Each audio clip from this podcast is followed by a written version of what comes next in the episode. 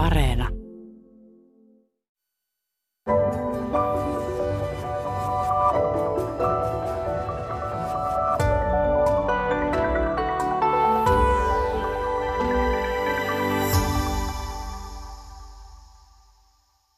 Tervehdys hyvät kuuntelijat. Tänään meillä on erittäin mielenkiintoinen aihe, mihin mentalismi perustuu. Huomenta ja tervetuloa mentalisti Jose Ahonen. Kiitos. Ja tervetuloa myös havaintopsykologi Jukka Häkkinen tähän keskusteluun. Kiitoksia. Jose, miten sinusta tuli mentalisti? Sattumien kautta. Eli mm, kaikki lähti siitä, että mä olin teini-ikäisenä hirveän kiinnostunut hypnoosista ja opiskelin sitä ja jossain vaiheessa opinkin hypnotisoimaan.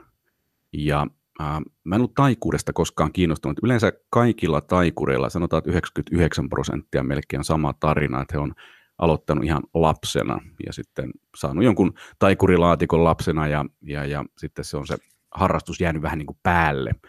Et melkein kaikilla pojillahan tämä on, että kokeillaan joskus skidinä tätä taikurihommaa, mutta useimmat sen sitten jättää, mutta sitten on tämmöinen porukka, jolla se jää päälle. Ja mä kuuluin niihin, että jota se ei kiinnostanut, että mä lapsena jotain kokeilin, mutta se ei ollut sitten semmoinen innostava juttu mulle. Ja tuolleen parikymppisenä mä vielä koin, että taikuus on vähän semmoinen epäkiinnostava viihteen muoto mulle. Mutta sitten kävi semmoinen tapaus, että ihan sattumalta mulle tuli joku tyyppi tekemään korttitemppuja ja tämmöistä close-up-taikuutta, eli mitä tehdään lähellä. Ja sitten se oli ensimmäinen kerta, kun mä koin taikuutta tälleen, ja se oli mun mielestä hirveän mielenkiintoista ja vaikuttavaa. Mä innostuin siitä tosi paljon, ja mä lähdin sen jälkeen sitten harjoittelemaan vähän tämmöisiä korttitemppuja ja yksinkertaista close-up-taikuutta, ja äh, innostuin vähän tästä jutusta enemmän ja enemmän, ja sitten mä näin tämmöisen brittiläisen mentalistin kuin Darren Brown, niin ensimmäisen TV-spesiaali joskus siinä 2000-luvun taitteessa. Ja se oli sitten menoa kyllä, että, että, että sit mentalismi oli tämmöinen tavallaan, missä yhdistyy ihmismielen kummallisuudet, psykologia ja taikatemput. Ja mä lähdin sitten mentalismia harrastamaan. Pikkuhiljaa ruvettiin kysymään keikoille. Ne rupesi pikkuhiljaa sitten keikat lisääntymään ja sitten 2014 jäin sitten päivätöistä pois, kun keikkoja alkoi olla sen verran ja siitä eteenpäin on sitten ihan ollut täyspäiväinen mentalisti, harvinainen, meitä on Suomessa kaksi. Eli jos mentalismi pitäisi määritellä, niin siinä ilmeisesti on kysymys siitä, että sä luot ikään kuin illuusion siitä, että sä osaisit lukea ihmisten ajatuksia ja sä myös luot illuusion ennustamisesta ja esimerkiksi esineiden liikuttamisesta. Joo, mitään yliluonnollista siinä ei ole. Tämmöinen vanha viisaus, kuin käytetään viittä aistia luodaksemme vaikutelma kuudennesta on aika hyvä.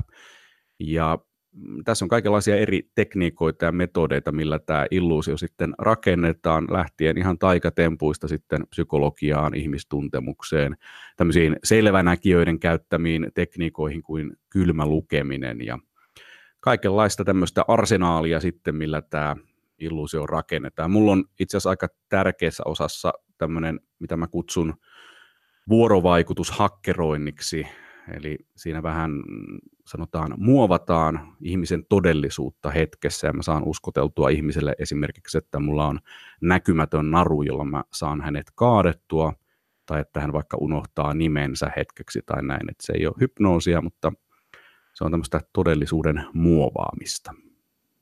Mm. Jukka Häkkinen, sä oot havaintopsykologi, niin tota, sä oot myös ö, ihmismielen asiantuntija. Niin itse asiassa sustahan voisi tulla myös hyvä mentalisti. kenties, kenties. Vaatisi varmaan aika pitkän harjoittelun. Mä tota, niin luin Joseen kirjan tässä ja se, sehän niin kuin kertoi siitä aika hyvin, että, että, että se on semmoinen niin taito, jonka voi opetella kyllä. Että, että, mutta voi, voisi sanoa, että ehkä tälle, tällä hetkellä niin tämä mun psykologin asiantuntemus ei, ei ehkä vielä niin kuin riitä siihen, että pystyisin noin hyvin manipuloimaan ihmisiä. Että. Niin, jos sähän kirjoitat tuossa kirjassa, että sun mielestä itse asiassa taikurit ja mentalistit tuntevat ihmismielen ehkä jopa paremmin kuin psykologit.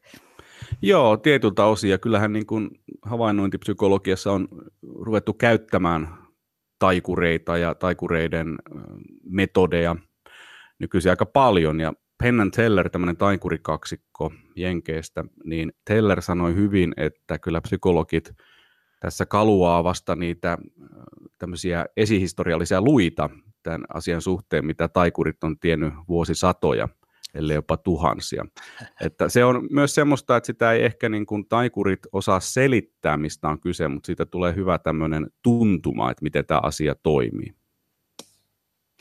Mutta onko Jukka Häkkinen niin, että usein ihmiset äh, haluavat uskoa yliluonnolliseen, että vaikka, vaikka tuota, tiedetään, että yliluonnollisia kykyjä ei ole, niin se, että mentalisti tekee näitä temppuja, niin, niin halutaan kuitenkin ajatella, että onko tuolla oikeasti nyt jotain yliluonnollista?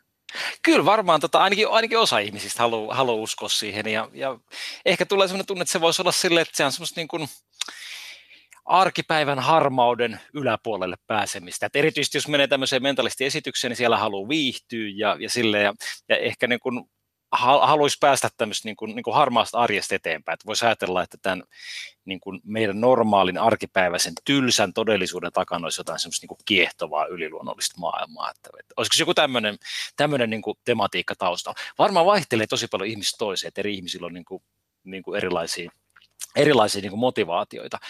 Mutta siitä huolimatta, vaikka itse mä ajattelen, että yliluonnollisia ilmiöitä ei ole olemassa, niin, niin siitä huolimattahan näistä niin kuin tempuista voi silleen niin kuin ilosti hämmästyä, että vau, että olipas ovella kikka, että, että, että mitähän tässä niin kuin tehtiin. Että tässä on varmaan monta erilaista tasoa, mä sanoisin. Joo, ja mä uskon, että tuo on kulttuurikysymys paljon myös, että Suomessa on aika tämmöistä skeptistä yleisöä. Aika harva nyt ajattelee, että siinä mitään yliluonnollista. Kyllä niitäkin tulee, mutta että sitten kun on esimerkiksi esiintynyt vaikka Jenkeissä, niin siellä on ihan erilaiset prosentit sitten, että siellä iso osa porukasta oikeasti uskoo, että mentalistilla on oikeasti kuudes aisti, ja sen takia esimerkiksi meidän tämmöisessä Psychic Entertainers Association järjestössä, niin painotetaan aika paljon siellä jenkkipäästä tätä eettisyyttä tässä hommassa, koska siellä on paljon ihmisiä, jotka käy kaikenlaisilla tarot-lukijoilla ja kädestä tulkitsijoilla ja tälle, että se on siellä päin ihan, ihan eri kulttuuri kuin täällä. Tuo on tosi mielenkiintoista, mielenkiintoista tuo ero itse asiassa, että, että, että tämä on niin kuitenkin tämmöinen pohjoismainen, maallistunut ja tämmöinen rationaalinen kulttuuriympäristö, ja sitten taas tuolla, tuolla on hyvin erilainen. Aika jännä ero kyllä. Mm. Joo, tota, se jos on hyvin mielenkiintoista.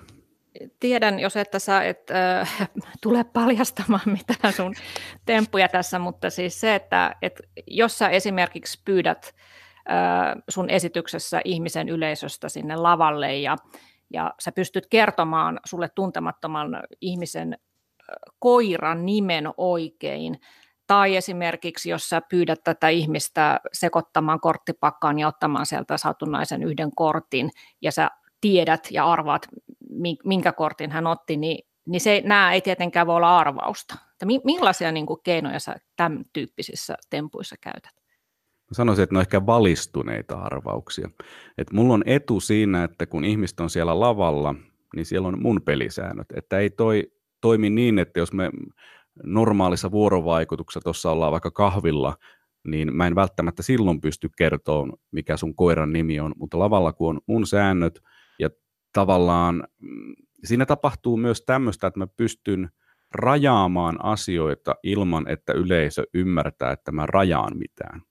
Jos lähdetään vaikka näistä korteista, niin siinä on 52 pelikorttia, mutta sitten kun mietitään, että mitä kortteja ihmiset valitsee, niin se määrä ei oikeasti ole 52, vaan ihmiset ää, usein valitsee tiettyjä kortteja. Että sanotaan, että se heti putoaa niin kuin puoleen siitä. Ja sitten lähdetään katsoa ihmistyyppejä, että tietynlaiset ihmistyypit valitsee tietynlaisia kortteja myös enemmän.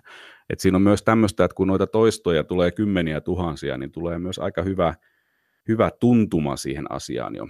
Ja sitten taas se, että jos nyt vaikka koitetaan arvata koiran nimeä, nimeä tai jotain tämmöistä yksityiskohtaisempaa juttua, niin joskus se saattaa myös olla ihan intuitiota. Että kyllä mulla on käynyt esityksessä semmoisia tavallaan arvauksia, jotka on vaan mennyt oikein, enkä mä pysty niitä itsekään selittämään. Ehkä se, että mä oon lähtenyt hakemaan vaikka koiran nimeä jostain kirjaimesta ja mä oon havainnut ehkä jopa alitajuisesti, että tämä ihminen reagoi siihen.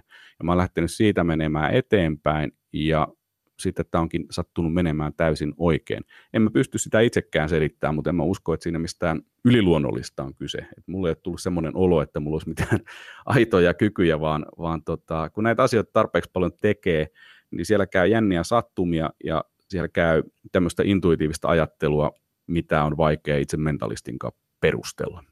Niin tuohan tulee varmaan tolle niin kuin pitkän kokemuksen myötä, niin, niin kasvaa semmoinen niin kuin, niin kuin asiantuntemus siinä, ja siis sitä myöten tulee tämmöisiä oikean osuvia intuitioita.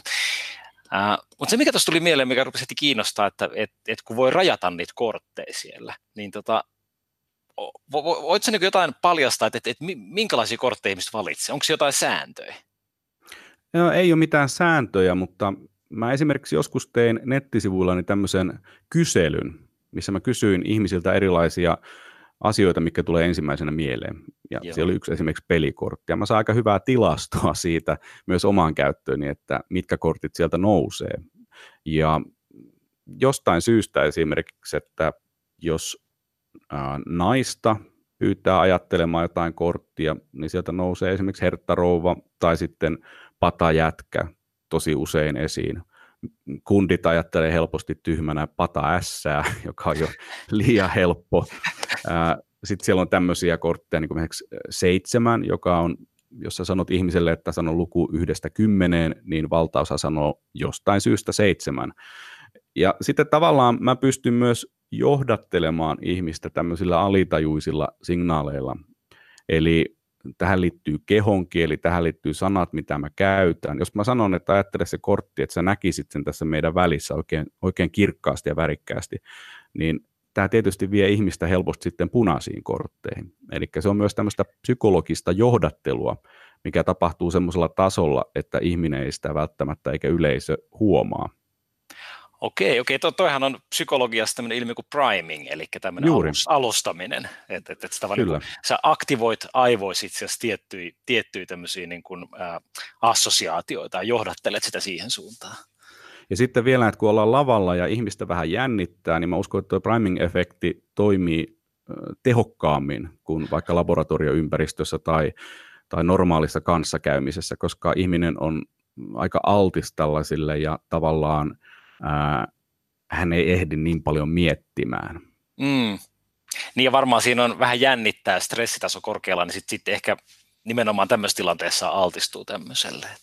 Ehdottomasti. Ja sitten toisaalta taas se, että mulla on se etu myös, että yleisö ei koskaan tiedä, mihin se temppu on menossa. Eli mä en kerro sitä etukäteen, että nyt tapahtuu näin ja näin.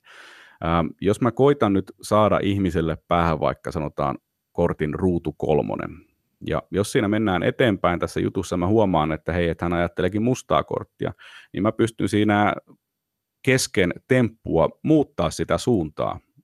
Ja no, yleisö ei tiedä siitä sä mitään. huomaat, että se rupeekin nyt ajattelemaan mustaa? Ähm, jos mä lähden vaikka kalasteleen siinä sitten, että, että, että on, äh, esimerkiksi mä voin käyttää tämmöistä selvänäkijöiden käyttämää äh, kaksoismerkityslausetta, että eihän sun kortti ole ruutu, ja sitten sanoit, että ei. Sitten mä no niin, mä ajattelin, että se ei ole. Kun taas, että, että jos se sanoo, että on. Joo, joo. Niin tämmöistä verbaalista kikkailua mä käytän jatkuvasti, joka jää tavallaan ainakin suurimmalta osalta ihmisiä huomaamatta. Mutta mä saan näistä sitten vinkkejä siihen, että okei, se ei ollutkaan ruutu, se on musta kortti sitten todennäköisesti, varsinkin jos se reagoi hyvin voimakkaasti, että ei. Jos se on silleen vähän niin kuin, että no ei, niin mä tiedän, että okei, se on hertta. Eli tämä on päättelyä, tämä on verbaalista kikkailua, tämä on tota, ä, kokemusta, tilastotieteitä, kaikkea tällaista. Ja, ja se on aika kivaa itselle myös, se on semmoista niin kuin, vähän niin kuin jatsia, e, eli show ei ole koskaan samanlainen ja, ja, ja se on itsellekin mielenkiintoista katsoa, että mihin tässä aina milloinkin päädytään. Siis sä mainitsit tuolla no. tota, numeron seitsemän, se jää mulle vielä päähän, että seitsemän on semmoinen niin kuin jotenkin keskeinen numero korteissa minkä Kyllä. ihmiset teki mielellään valitsee. Tästä on olemassa sellainen tieteellinen artikkelikin, kun sä varmaan oot kuullut täältä Magical Number 7. Joo, joo. siis se, liittyy tähän niin kuin ihmisen lyhytkestoisen muistin kapasiteettiin. Ja, ja musta on aika, aika jännä linkki tässä niin kuin jälleen kerran tämän ja sitten kognitiivisen psykologian klassikoiden välillä. Nämä on hirveän mielenkiintoisia. Mä äh, tykkään tehdä myös semmoista temppua, missä mä laitan kortit levitän pöydälle. Ja mä yritän sieltä niin kuin pakottaa nostaa psykologisesti yhden kortin tälle ihmiselle. Ja mä asetan sen kortin semmoiseen alueeseen, että ihmiset, kun mä sanon, että laita sormi tähän korttien alkuun ja liikuta tuonne loppuun päin ja pysäytä missä tahansa kohtaan, niin se on aika lailla siinä samassa kohtaa kuin se numero seitsemän. Eli jos meillä on korttipakka siinä, jossa jakaisit sen silleen kymmeneen eri osioon, niin aika mm. usein se mm, pysähtyy siihen seitsemään. Ja mä pystyn myös vahvistamaan tätä tietyillä tämmöisillä just priming- ja suggestio-jutuilla, että mä esimerkiksi kun sanon siinä, että pysäytä sormi jossain kohtaa, niin mä nopeasti osoitan sitä kohtaa, jolloin mä taas parannan todennäköisyyksiäni siinä, että tämä tietty kortti valitaan. Tai hyvä nyt, kun mä kerron näitä, muuten tulee olemaan mielenkiintoinen syksy sitten, kun No niin, on, Mulla on enemmän haasteita. niin. Mä oon nyt pystytty katsoa sosiaalista hakkerointia tässä harrastamaan. Niin, Eikö, ei, ei, ei, siis nämä, on mun mielestä mielenkiintoisia niin kuin, äh, semmoisia juttuja, että ei ne, ei ne niin kuin vie mitään pois mun mielestä tuosta taikuudesta ja siitä efektistä, ja toisaalta, että jos sä oot hyvä tekijä, niin näin niin kuin haittaa mitään, mutta mun mielestä nämä on ihmisille ihan mielenkiintoista kertoa, että me ollaan vähän tämmöisiä. Että me ollaan tämmöisiä. tosi ennalta arvattavia itse asiassa. Niin. Tota, ö, mä näin joskus vuosia sitten telkkarissa tota, oli mentalisti haastattelussa itse asiassa sun kollega ja tota, täällä siis Suomessa ja tota, hän pyysi sitten toimittajaa kirjoittamaan minkä tahansa suomenkielisen sanan lapulle. Ja hän mm-hmm. sitten arvasi, että tämä toimittaja kirjoitti sanan sisilisko. Ja perustuuko tämä nyt just siihen, että mä luin sitten, mä olin ihan äimän käkenä, mutta luin sitten jotakin spekulaatiot, miten se oli tehty, tehty se temppu, että, että siinäkin tavalla hyödynnettiin sellaisia todennäköisyyksiä, että jos suomalaista pyytää kirjoittamaan paperille vain yhden sanan, niin se todennäköisesti on substantiivi. Ja sitten tämä mentalisti oli vielä ikään kuin tarjonnut siinä tehtäväselostuksessaan paljon S-äännettä ja ikään kuin tota, alitajuisesti syöttänyt sitä si ja S-äänettä. Mä en, en kyllä huomannut sitä siinä tilanteessa, mutta ehkä sitten jälkikäteen olisin tajunnut sen. Ja, tota, ja, ja tästä sitten tavallaan, jos suomalaiselle SI-äänettä tarjoaa, niin se on sisilisko on sitten se kaikkein todennäköisin.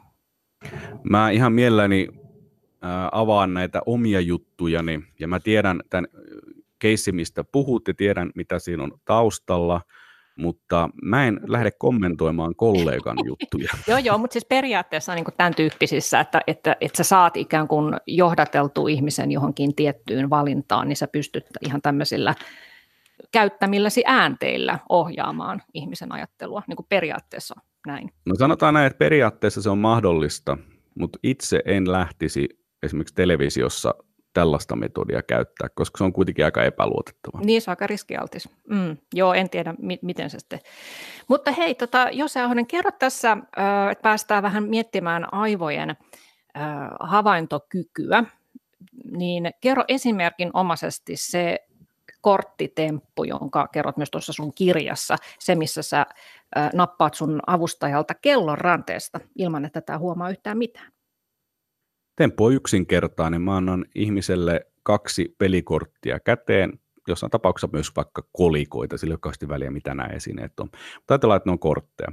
Ja mä sanon, että sulla on nyt tässä kädessä punainen kortti, tässä musta kortti. Mä otan häntä ranteesta kiinni ja mä sanon, että mä vaihtelen näiden korttien paikkaa. Että sun tehtävä on seurata, kummalla puolella on punainen ja kummalla musta. Mä muutaman kerran vaihtelen niitä paikkoja ja kysyn sitten, että no kummalla puolella on punainen ja kummalla musta. No ihminen ajattelee, että no pidetäänkö mua nyt tyhmänä, että totta, totta kai punainen on täällä ja musta täällä. Ja mä sanoin, että joo, katso vaan ja ne meni oikein mahtavaa, mutta ainut mitä sä et huomannut, niin mä vein samalla sun kello. Ja se on ihan mielenkiintoinen kanssa, se mun mielestä kertoo paljon tästä ihmisen havainnointikyvystä, että kun me keskitetään se huomio tiettyyn asiaan, niin kaiken muun seuraaminen jää katveeseen.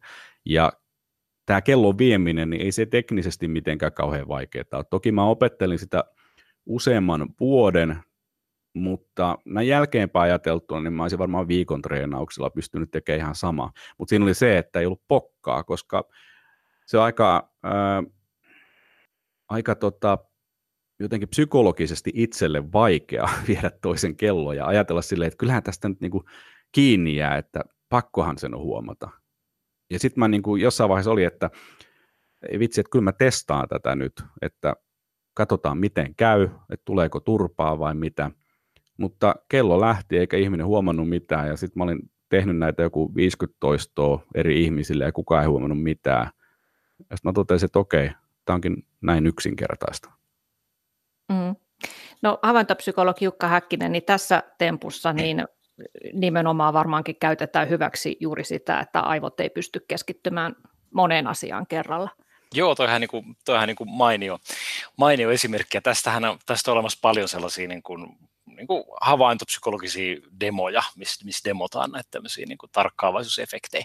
Mutta niin kuin yleisellä tasolla niin, niin tämähän niin kuin perustuu siihen, että et, et, meillähän tulee meidän aistijärjestelmiin ihan valtava informaatiotulva koko ajan. Sieltä täytyy poimia sitten tietoa.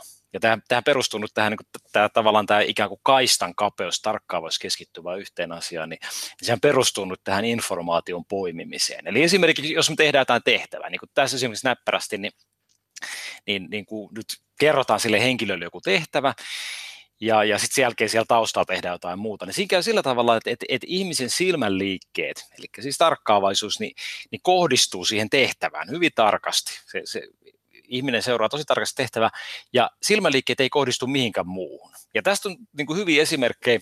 Esimerkiksi tämmöinen englantilainen, englantilainen tutkija Michael Land teki joskus 90-luvulla tämmöisiä kokeita, missä tutki, oli englantilainen kuinka ollakaan tutki teen keittämistä ja, ja mittasi samalla silmän liikkeet. Ihmiset meni ihan niin kuin keittiön keittämään teetä.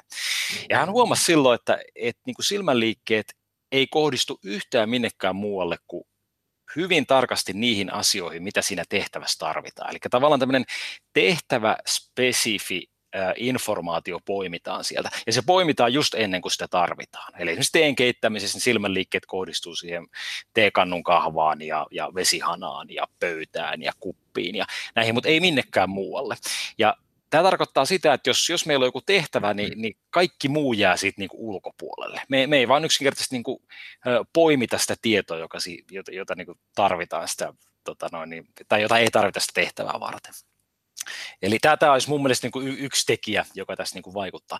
Toinen juttu, mikä mulle tulee mieleen, mä en nyt niin kuin näitä temppuja silleen tunne, mutta tota, mietin, että et, et, käytetäänkö joskus myöskin semmoista, että ikään kuin tehdään semmoinen niin kuin häiriöärsykymys, heilautetaan kättä jossain tai, tai tota, niin kuin avataan joku käsi sille, että, että tarkkaavaisuus sieppautuu. Onko, onko tämmöisiä kikkoja myöskin käytössä, käytössä näissä tempuissa? Joo, toki, toki on kaikenlaisia keinoja käytössä. Tuossa kellon viemisesimerkissä, niin siinä nyt ei tehdä mitään, mitään suuria liikkeitä tai eleitä tai näin, että se on ainoastaan se, että se fokus on korteissa ja ihminen seuraa niitä ja kello lähtee samalla. Ää, mulla on semmoinen nyt, jos mennään vielä ihan näihin metodologiaan, kun näitä nyt paljastellaan, niin mikä ettei sitten, mutta tota, mä, mä teen myös sellaista, että siinä vaiheessa kun mä otan sen kellon, mä otan kellon oikealla kädellä ja mä otan vasemmalla kädellä hänen ranteesta heti saman tien kiinni, joka ää, tietysti niin kuin vaikeuttaa myös sitä tuntoaistimusta siitä, että jotain Aa. lähtee ranteesta. Eli tämä on tämmöinen niin sanottu masking, eli tämmöinen ehkäisyefekti. Että tavallaan, Kyllä. jos jostain tulee, mulla oli semmoinen oma, omakohtainen kokemus tästä niin kuin tuntomaskingista. Se oli, se oli tosi niin kuin jännittävä kokemus. Tämä oli semmoinen, mä olin nuorena kundina niin, niin tota, Roomassa. Ja tota, ää, kävelin siellä sitten jonkun nähtävyyden edessä ja, ja, tota, ja yhtäkkiä mun ympärille tuli niin kuin joukko pikkutyttöjä.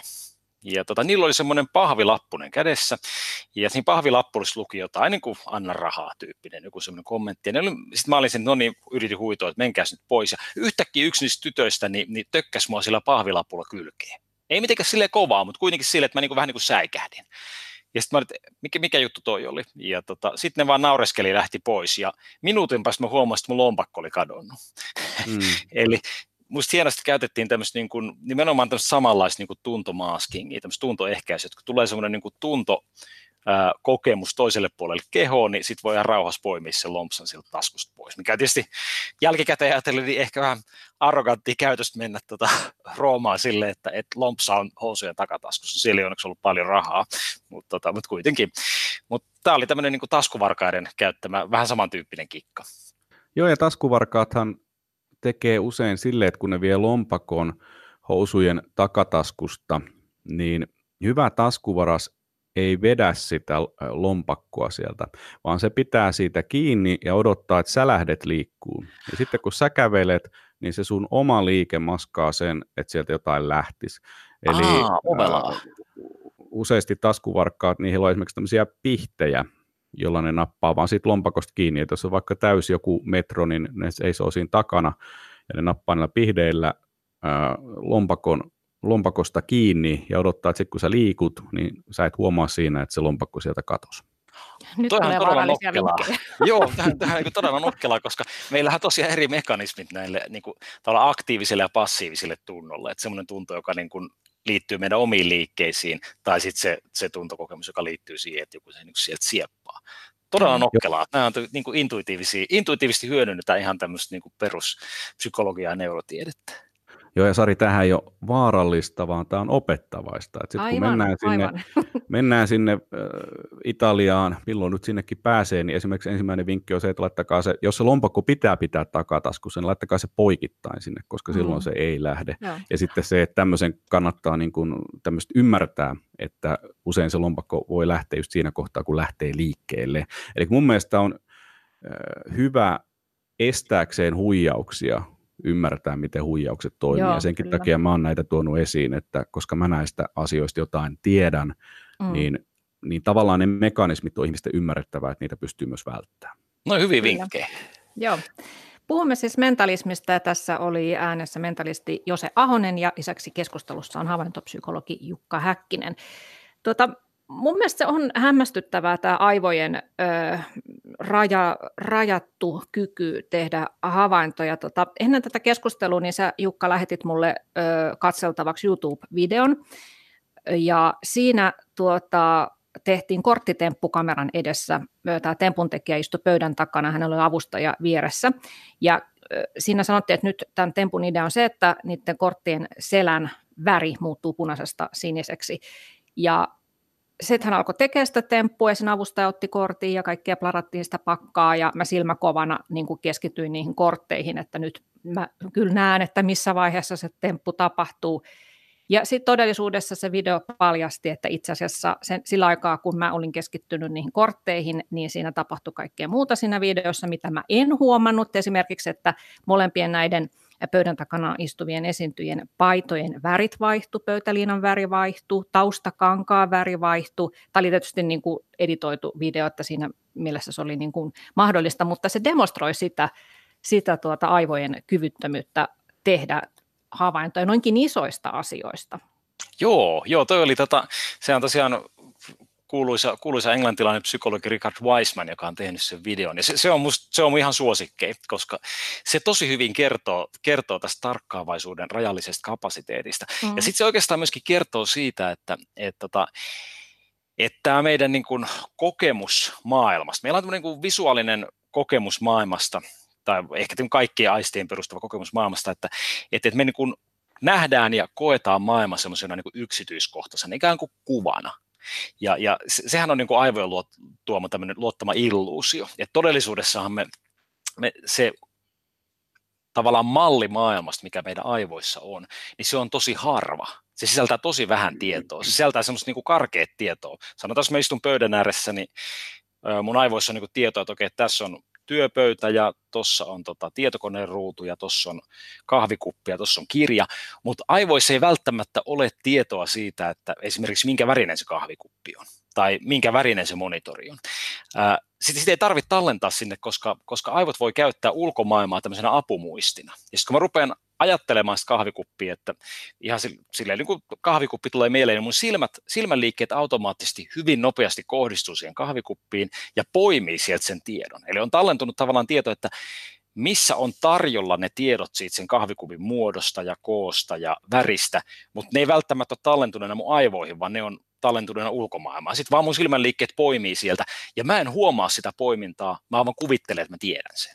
Ja tämä on tämmöinen niin kuin, ikään kuin havaintomaailman tämmöinen niin kuin harva malli, niin se, se, on, se on musta äärimmäisen mielenkiintoinen juttu. Ja ajatus, ajatus tosiaan siitä, että, että se malli ei ole kokonaan meidän aivojen sisällä, vaan se on niin kuin osittain ulkomaailmasta. Ulkomaailma on sellainen apumuisti. Ja monethan näistä niin kuin jutuista perustuu just tähän, että, että, että sit niin kuin se tieto poimitaan sitten, kun sitä tarvitaan. Mm, Mutta siis se, se ymmärrys siitä, että aivot ei yritäkään ikään kuin muodostaa tarkkaa kuvaa maailmasta, vaan keskittyy johonkin tiettyyn asiaan ja niitä voi myös niin kuin, huijata, niin esimerkiksi se, että, että tuota, ihmiset joutuvat vaikkapa oikeuteen todistamaan silminnäkijänä jonkun, niin on aika kyseenalaista jopa, että mitä he, mitä he on niin havainnut ja mitä he ovat jättäneet havaitsematta siitä tilanteesta. Niin siinä on riskinsä. Siinä on aina riskejä, että, että, että, sit niin kuin, että, että se havainto, joka on luotettava. Mm. No Jose Ahonen, sä oot myös pystynyt tota, ö, ikään kuin kiinnittämällä ihmisen huomion muualle, niin sä oot pystynyt tekemään ostoksia pelkällä sanomalehti paperipalalla. Kerro Joo. vähän siitä, mihin se perustuu. No jälleen kerran palataan Darren Browniin, joka teki tällaisen vastaavan tempun TV-showssaan, jossa hän osti paperin palasilla erilaisia asioita. Ja, ja mulla oli tavallaan teoria, kun sitä mietin, että miten tämä konkreettisesti toimii. Eli kun ihminen tekee nyt tämmöistä työtä, että esimerkiksi myy nyt sitten kassalla jotain asioita, niin jos hänen tavallaan aivokapasiteetti varataankin sitten johonkin ihan muuhun, niin tämä toiminta sitten siirtyy helposti automaatille, koska se sujuu niin kätevästi ja siinä on paljon toistoja. Niin tämä, että mm, mä ostaessani asiaa hämäsin tätä myyjää sillä, että mä rupesin kyselleen tosi outoja ja monimutkaisia asioita, että jotain tyyliä, että tietääköhän missä päin täällä on apteekki ja mikä ilmansuunta se on, onko se, onko se siis niin kuin itä- vai pohjoiseen tästä ja tällaista. Ja mm, tämä oli ihan tämmöinen testiluontoinen juttu, mihin mut silloin haastettiin. Olin itsekin yllättynyt, että että, että sanomalehden lehden paperi meni läpi. Mä tein siinä kyllä semmoisen pienen kikaan vielä, että mulla taisi olla 10 euron seteli kädessä, kun mä olin tekemässä tätä ostosta silleen, että tämä myyjä varmasti näkee, että mulla on kympin seteli. Ja sitten mä vaihdoin sen tähän paperin palaan siinä vaiheessa, kun oli maksun aika. Ja kun mä kyselin näitä kaikenlaisia monimutkaisia asioita, niin hän laittoi tämän kassaan ja antoi siitä rahaa takaisin. Eli hän toimitti sen itselleen rutiininomaisen toimenpiteen ikään kuin auto, autopilotilla siinä ja keskittyy vaan sitten keskustelemaan sun kanssa. Juuri näin. Mm. No Jukka Häkkinen, mitä tapahtuu, jos me äh, vielä tästä havaintokyvystä, että jos me näemme, kuulemme ja vaikkapa haistamme ristiriitaisia asioita, niin mitä aistia meidän aivot uskoo?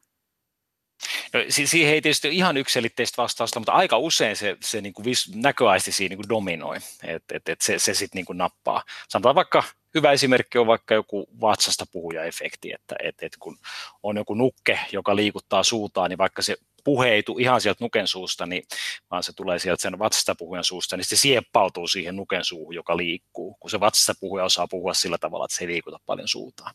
Eli tämä on niin ehkä yksinkertaisin esimerkki tämmöistä niin kuin toisen aistikanavan tekemästä sieppauksesta. Et, et aika, aika usein se on näköaisti, joka dominoi. Se on meillä aika tärkeä aisti.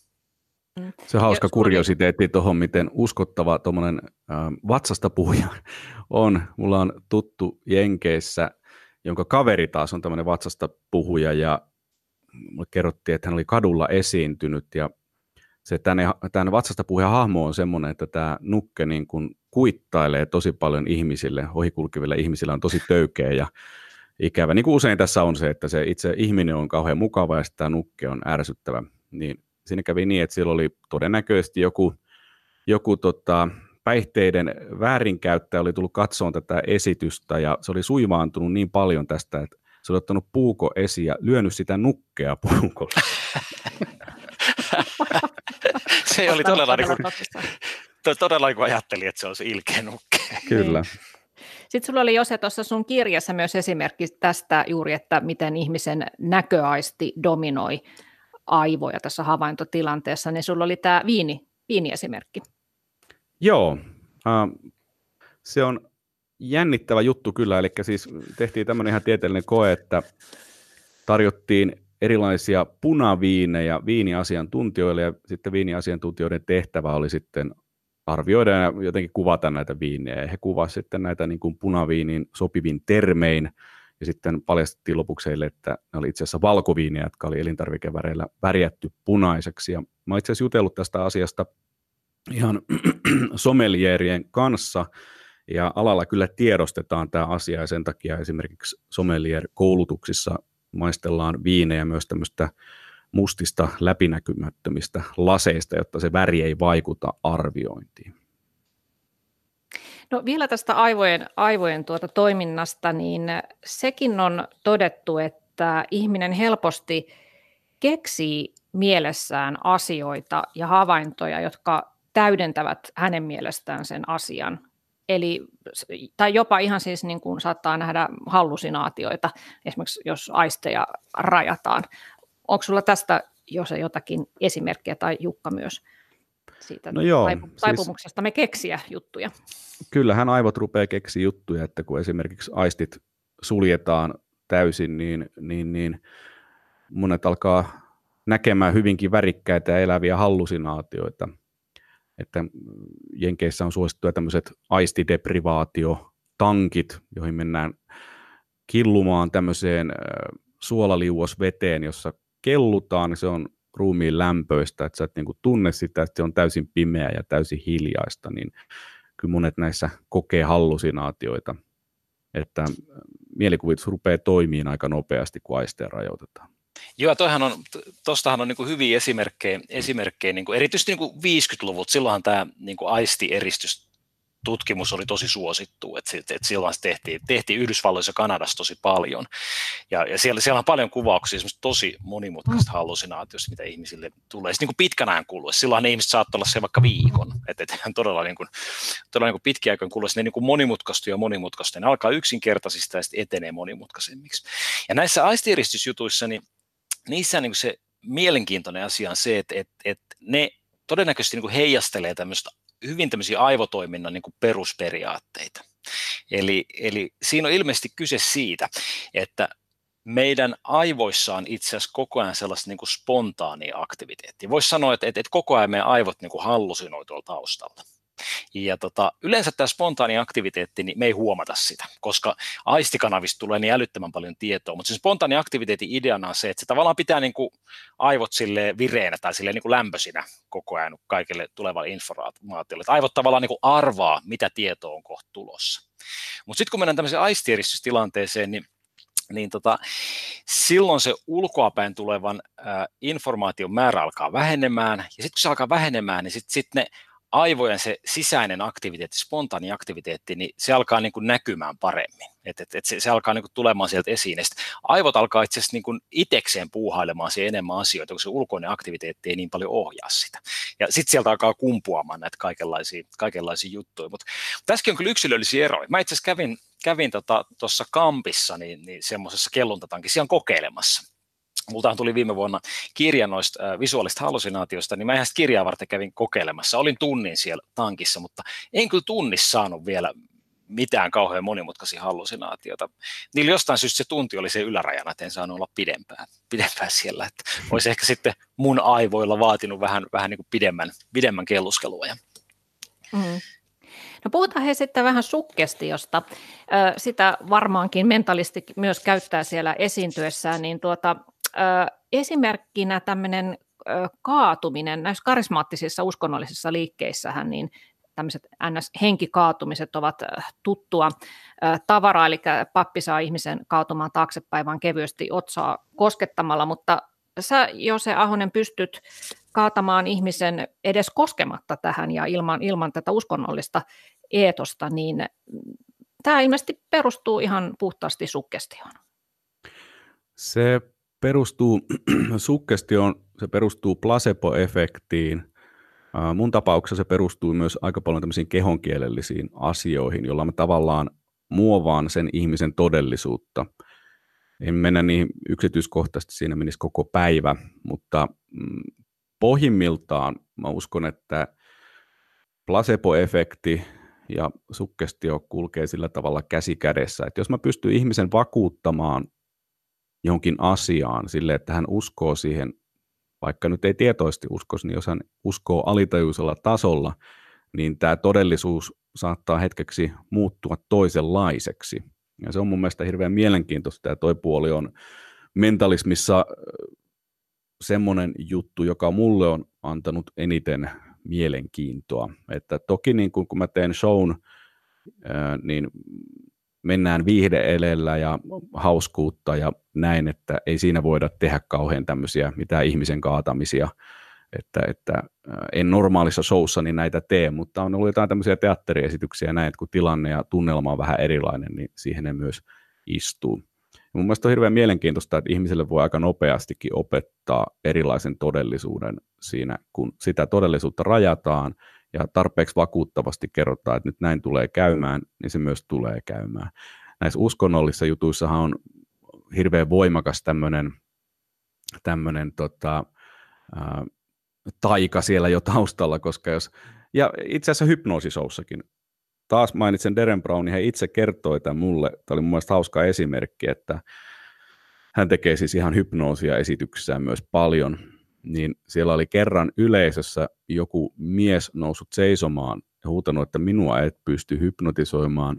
Ja Derren oli vaan napsauttanut sormia ja sanonut sleep, ja tämä mies oli pudonnut tuolilleen nukkumaan. Eli hän on tyyliin kaksi viikkoa odottanut tätä showta ja miettinyt, että hypnotisoidaankohan siellä minut, että ei varmasti, että minua ei pysty hypnotisoimaan, minua ei pysty hypnotisoimaan. Hän, on niin, hän oli jo sukkeroinut itsensä. Niin, hän on sukkeroinut itsensä jo siihen tilaan, niin sitten se, ei se vaadi mitään. Se oli Derreniltä myös, niin kuin hän kertoi se, että se oli tämmöinen niin kuin vitsi, että hän mm. tekee näin, että sleep, että ei hän niin kuin ajatellut, että se edes toimisi, mutta että ihminen on itsensä sukkestoinut sit niin voimakkaasti siihen, että se ei muuta vaadi. Eihän siinä ole kyseessä mm. mikään muu kuin itsehypnoosi silloin. Niin eli, eli just tämmöisessä, että kun kaadat ihmisen, niin sinä itse asiassa tietenkään et häntä kaada, vaan hän itse kaataa itsensä, koska hän uskoo, uskoo siihen, että se uskon voima on tosi iso. Ja tähän varmaan Jukka Häkkinen tietenkin perustuu myös sitten placebo-efekti esimerkiksi lääkkeiden suhteen. Et jos niin, vähän, vähän luulee, sama. Niin, mm. jos ihminen luulee, mm. luulee lumelääkettä aidoksi, niin ne kaikki vaikuttavat aineet alkavat hänessä ikään kuin vaikuttaa. Niin, niin ainakin, ainakin niin kuin osassa, osassa lääkkeitä toimii tällä tavalla. Että, et, et, joo, varmaan niin kuin samansuuntaisia ilmiöitä, että, että mehän ollaan kuitenkin, kuitenkin tällaisia niin kuin, niin kuin sosiaalisia olentoja, että me luetaan toisiin ja, ja sitten toisaalta tehdään tosi voimakkaita olettamuksia kaikista, mitä me nähdään kaikista tilanteista, koska niiden olettamuksien avulla niin me pystytään toimimaan tehokkaammin. Et jos, jos aina lähdettäisiin niin kuin kaikkiin tilanteisiin sille puhtaalta pöydältä, ilman että oletettaisiin mitään, niin, niin olisi aika kuormittavaa ja me oltaisiin aika silleen niin jumissa ja silleen hitaita, että et, et se on itse asiassa meidän niin kuin tehokkaan toiminnan kannalta niin kuin fiksumpaa, että et, et, et oletetaan aika paljon siitä tilanteesta, jotta päästään niin kuin sujuvasti siihen mukaan ja, ja siinä tämmöisiä oletuksia manipuloimalla voisi tehdä niin kuin tosi mielenkiintoisia asioita, niin kuin se kertoo. Ja tota, tietysti placebossa on sitten, se on tietysti vähän se on saman sukunen, mutta ehkä vähän erilainen siinä mielessä, että sieltä, sieltä voidaan sitten niin kuin osoittaa, osoittaa ehkä selkeämmin semmoisia jopa niin neuraalisia mekanismeja, semmoisia hermostollisia mekanismeja, sanotaan vaikka kivun lievityksessä, jotka siellä niin sit toimii. toimii. Että, että, että saman sukunen, mutta ei ihan sama asia ehkä. Mutta mä uskon, että sukkestiossa pystyy tai pystyisi ihan samanlaisia asioita todentamaan, että kyllähän näitä on paljon tehty, että sukkestoituu kivun, tai ki, ihminen sille, että hän ei tunne kipua. Ja hypnoosissahan nyt on tehty paljon tällaisia, että, että, että ihan lääketieteessäkin tietysti on leikattu ihmisiä hypnoosin avulla ja näin. Totta, oot ihan oikeassa kyllä. Mulla se tulee ihan mieleen hyvä esimerkki tämmöistä niin kuin, niin kuin placebo- ja sugestion kipua lievittävästä voimasta tulee yhtäkkiä mieleen, kun mulla oli tuossa tota, muutama kuukausi sitten niin, niin tota, kurkku tosi kipeä. Ja sitten se oli, niin kuin, mulla oli kuumetta, mä olin aika pitkään kuumessa, sitten mä menin, menin lääkärille sitten lopulta, työterveyslääkärille, ja, ja tota, siellä sitten otettiin nieluviljely ja, ja tota, annettiin jo lääkereseptit, ja, ja se oli hyvin semmoinen niin kuin, huomiota kiinnittävä ja, ja semmoinen niin kuin, niin kuin asiallinen lääkäri. Tuli niin kuin hyvin vakuuttava vaikutelma siitä. Niin kun mä huomasin, että mä kävelin sieltä lääkäriltä pois, niin mun kurkukipu oli lieventynyt. Mulla oli ihan selvästi parempi olo, vaikka mä en ollut sanonut vielä mitään lääkettä, eikä ollut tullut nieluviljelyn tuloksia eikä mitään. Et, et, totta, oot oikeassa, että kyllähän siinä on tämmöisiä niin kuin, niin kuin, tässä mielessä psykologisia, psykologisia mekanismeja taustalla. Mm. Mutta tiedättekö, mikä mua ärsyttää? No. Se, että minkä takia placebo-efekti toimii vaikka potilaalle sanotaan, että nämä on placebo-lääkkeitä, näissä ei ole mitään, mitään toimivaa ainesosaa, mutta mm-hmm. tutkimusten mukaan nämä kuitenkin toimii tähän vaivaan, ja sitten se kuitenkin toimii paremmin kuin verro- verrokkiryhmä, missä ei käytä mitään hoitoa. Joo, siis toi on, toi on aivan käsittämätöntä. Se on kiinnostava tulos, joo. joo mä se on, ja se, se on ärsyttänyt minua pitkä aika. että niin, koska ei, ei, pieni mieli ei ymmärrä, että miksi. Niin. Kai mm. se on sitten se ihmismielen voima, että jos ihminen niin kuin kovasti toivoo saavansa apua, ja sitten sille sanotaan, että tässä ei ole mitään vaikuttavaa ainetta, mutta tästä on kuitenkin ollut apua joillekin. Niin, niin ja toisaalta tuohon voisi sanoa, että on...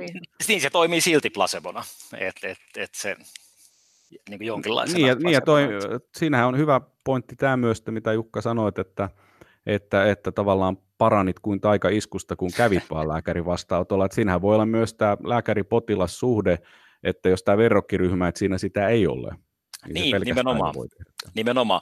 Ja esimerkiksi tässä tapauksessa se mun kokemus, niin, niin sehän oli, se oli oikeastaan semmoinen niin kuin niin kuin väliaikainen, että et, et, et mulle, mä niin kuin piristyin ja, ja kurkukipu lieveni, mutta sitten kun mä menin illalla kotiin ja, ja tota noin, niin istuskelin siellä lueskelin kirjaa, niin kyllä se kurkukipu sitten parani. Et kyllä mä olin, olin silleen, että et, et, okei, että jos tämä nyt on se angina, niin kyllä mä sitä antibioottikuurin aloitan. Et se oli vähän semmoinen niin hetkellinen piristyminen, hetkellinen parantuminen, joka sitten hiljalleen meni ohi. Mutta tämä on silleen mielenkiintoista, että tässäkin tapauksessa mähän tiedän placebo-vaikutuksia. Mä, mä niin hyvin tiedän, että se lääkärin valkoinen takki ja se sen asiantuntemus niin vaikuttaa mun mieleen tällä tavalla. Ja silti mulle tuli tämmöinen. Että, et, sille, että en, en, mä en pysty niin vastustamaan sitä tämmöisen niin tiedon avulla. Ei, ei, mut, sama, mut sama ehkä, juttu. Niin, että ehkä tässä oli kyse tässä tapauksessa siitä, että et, tota, et mä niin kiinnitin vähemmän huomiota siihen kipuun ja kiinnitin enemmän huomiota niihin niin kuin mun tu- positiivisiin tuntemuksiin, että mun niin kuin huomio keskittyy ehkä enemmän siihen, koska sitten semmoinen niin tarkkaavaisuuden suuntaaminen myöskin, se, että, että, että mitä sä niin kuin tarkkailet omassa, minkälaisia kehollisia tuntemuksia, niin se vaikuttaa niiden, niiden tota, tuntemusten voimakkuuteen. Eli mä niin olettaisin, että siinä olisi niin kuin tämän tyyppinen efekti taustalla. Placebo-efektihän voi olla aika moninainen, että, että ei ole yhtä placebo-efektiä, vaan se, se voi tulla, että se aika monta erilaista niin kuin reittiä. Yksi reitti, mahdollinen reitti on tämä tarkkaavaisuusreitti, että miten sä niin kuin suuntaat sen tarkkaavaisuutta. Mutta äh, jos puhutaan sukkestiosta ja hypnoosista ja placebosta, niin on tällaisia aika, voi olla monimutkaisestikin selitettäviä asioita, mutta sä Jose Ahonen kirjoitat tuossa sun kirjassa, että itse asiassa ihminen voi olla ihan arkisissakin tilanteissa jopa huomaamattaan niin jonkinlaisessa transsitilassa. Mistä Joo. siinä on kysymys? No mun näkemyksen mukaan se on ihan tämmöinen luonnollinen tila, että meillä menee vähän aivot näytön säästäjälle välillä ja, ja, ja mä en tiedä mihin se, Jukka osaa varmaan kertoa paremmin, että mihin se sitten konkreettisesti liittyy, mutta tämmöiset transsitilat on ihan luonnollisia ihmiselle ja sitten hypnoositilalla vaan syvennetään tällaista luonnollista transsitilaa ja niin kuin mä aiemmin tuossa sanoin, niin kaikki hypnoosi on lopulta itsehypnoosia, että tavallaan se hypnotisoija vaan ohjaa sitä tilannetta ja, ja on helpompi kuunnella toisen ihmisen kertomana tämmöistä sukkestiota ja rauhoittumista ja mitä kaikkea se nyt liittyykään, kuin tehdä se itse itselleen. Mutta että esimerkiksi, että jos lukee kirjaa väsyneenä vähän, niin huomaa, että saattaa, saattaa olla lukenut monta sivua, ettei muista yhtään mitään niistä, tai monilla käy tämmöinen highway trance, että ajaa autolla pitkiä matkoja, niin saattaa havahtua siihen, että nyt ollaan ajettu pitkä matka, eikä ole oikein muistanut ajamista mitään. Et se on niin kuin mennyt tämmöiselle automaatille se toimiminen ja mieli on sitten ollut siellä jossain lepäilemässä. Joo, mä, mä, sä kutsut näytön säästäksi, mä aina kutsun sitä automaattivaihteeksi, sama, mm. sama asia. Toihan toi ma- maantietranssia niin omalta kohdalta niin kuin, niin kuin tosi tuttu ilmiö, kun mä ajelen aika paljon kehä kolmosta, kehä kolmosta niin kuin, äh, ees taas, niin, niin tosi usein käy just toi, että, että, että jostain hypähtää auto ja hyppää sinne kehä kolmolle, se on äärimmäisen tuttu reitti, ja sitten 25 minuutin päästä, kun on niin kuin päämäärässä perillä, niin mitä äsken tapahtui, mä oon miettinyt ihan muita asioita, että, että, että ei, ei mitään mielikuvaa, että mitä siinä välillä on tapahtunut. Ja tämähän on ihan järkevä, tämähän on tavallaan tämmöinen niin kuin, ä, automatismi, Eli, eli sitten kun on joku semmoinen homma, minkä osaa hyvin, niin kuin esimerkiksi nyt tämä auton ajaminen siellä kehä kolmosella, joka on hirveän tuttu reitti, niin, niin sitten sit sehän on ihan järkevää resurssien säästämistä, että et, et sit se tämmöinen niin kuin tuttu juttu, niin se ikään kuin painetaan sinne tietoisuuden pinnan alapuolelle ja se puuhailee siellä sitten ihan omiaan. Ja sitten voi käyttää resursseja muuhun, että et voikin niin kuin miettiä jotain, jotain juttua, mitä nyt sitten halukaan miettiä siinä matkan aikana. Eli voi käyttää se matkan ikään kuin hyödyllisesti.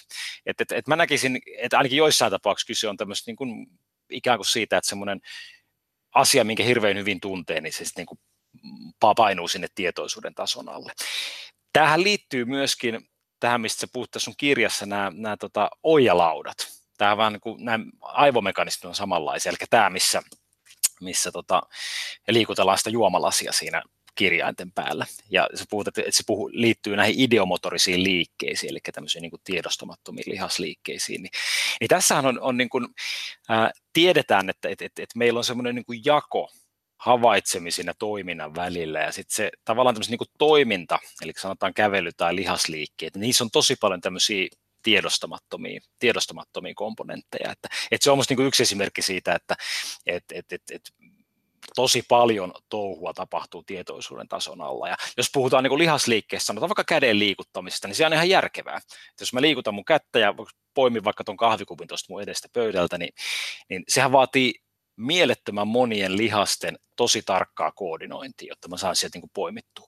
Ei olisi mitään järkevää, tai ei olisi mitään järkeä tukkia mun tietoisuutta sillä informaatiotulvalla, joka tulee siitä, siitä tota, ää, niin kuin käden koordinoinnissa. Se kannattaa tehdä tietoisuuden tason alapuolella, jotta mä voin keskittyä olennaisempiin asioihin. Mä voin jutella samalla, kun mä poimin sen kahvikupin. Et tässä on minusta tämmöisiä niin kuin, tavallaan tietoisia tiedosta, tiedostamattoman prosessoinnin niin kuin, juttuja taustalla, että mikä, mikä niin kuin, milloinkin on tietoisuudessa mikä on tiedostamatonta. Joo, totahan voi testata tämmöisellä heiluritestillä kotona, että ottaa jonkun langanpätkä ja laittaa sormuksen siihen ja roikottaa sitä lankaa kädessään kevyesti ja katsoo sormusta ja lähtee vaan ajatteleen, että pyöri, pyöri, pyöri, niin aika usein se sormus siinä lähtee sitten pyörimään, kun se lanka lähtee siihen liikkumaan, tai jos sanoo, että liiku sivuttain, niin se lähtee liikkumaan sivuttain, että ilman, että tietoisesti mitenkään sitä tekisi. Voisiko tuon suggeroida kaverille, että laittaa toisen pitämään sitä ja sitten sit sanoo sille, että, että nyt se alkaa pyörimään. Nyt se alkaa joo, pyörimään. joo, monet mentalistit tekee, tekee nimenomaan tällaista tällaista. Itse asiassa tuossa viikonloppuna oli yksi tämmöinen etämentalisti-kongressi, jota seurasin sivusilmällä, niin siinä oli ihan kokonainen tunti omistettu tälle taiteen muodolle ja siitä, että mitä, mitä tällä heilurilla voi kaikkea hauskaa tehdä. No niin, mutta toihan olisi tosi mielenkiintoista, koska, koska nyt kun tässä on perheen kanssa ollaan kaikki, kaiket illat kotona, niin pitää keksiä kaikkea tekemistä. Tuossa on hyvää puuhaa, semmoiset koko perheen he, heilurileikit. Aivan. Kyllä testejä siitä, että mihin ihmismieli pystyy. Tota, tässä voi kai loppukaneettina sanoa, että meidän havaintokykymme on hyvinkin rajallinen ja yllättävänkin rajoittunut, mutta sitten taas toisaalta tämä meidän ihmismielemme on uskomattoman voimakas, että me ei vieläkään tiedä, että mihin kaikkeen meidän mieli pystyy. Kyllä, Olis, tämä kuulostaa. tämä hyvä? näin. Se on hyvä analyysi. Se oli hyvä, hyvä kiteytys tästä polveilevasta keskustelusta. Joo, eli paljon on vielä tutkittavaa ihmismielessä, mutta tosiaan se, että, että tuota, kaikenlaista tapahtuu, kun me vaan uskotaan siihen, se on kai näin. Mutta mm-hmm. Kiitoksia hei tuota, Jose Ahonen ja onnea kaikkiin esityksiin. Toivottavasti ne vielä tässä jatkuvat, kun koronatilanne saadaan haltuun. Ja, ja kiitoksia Jukka Häkkinen osallistumisesta sitä keskusteluun. Kiitoksia, Kiitoksia paljon. Kiitos kuuntelijoille. Ensi tiistaina on sitten luvassa taas ihan toisenlaiset tarinat. Mukavaa päivänjatkoa.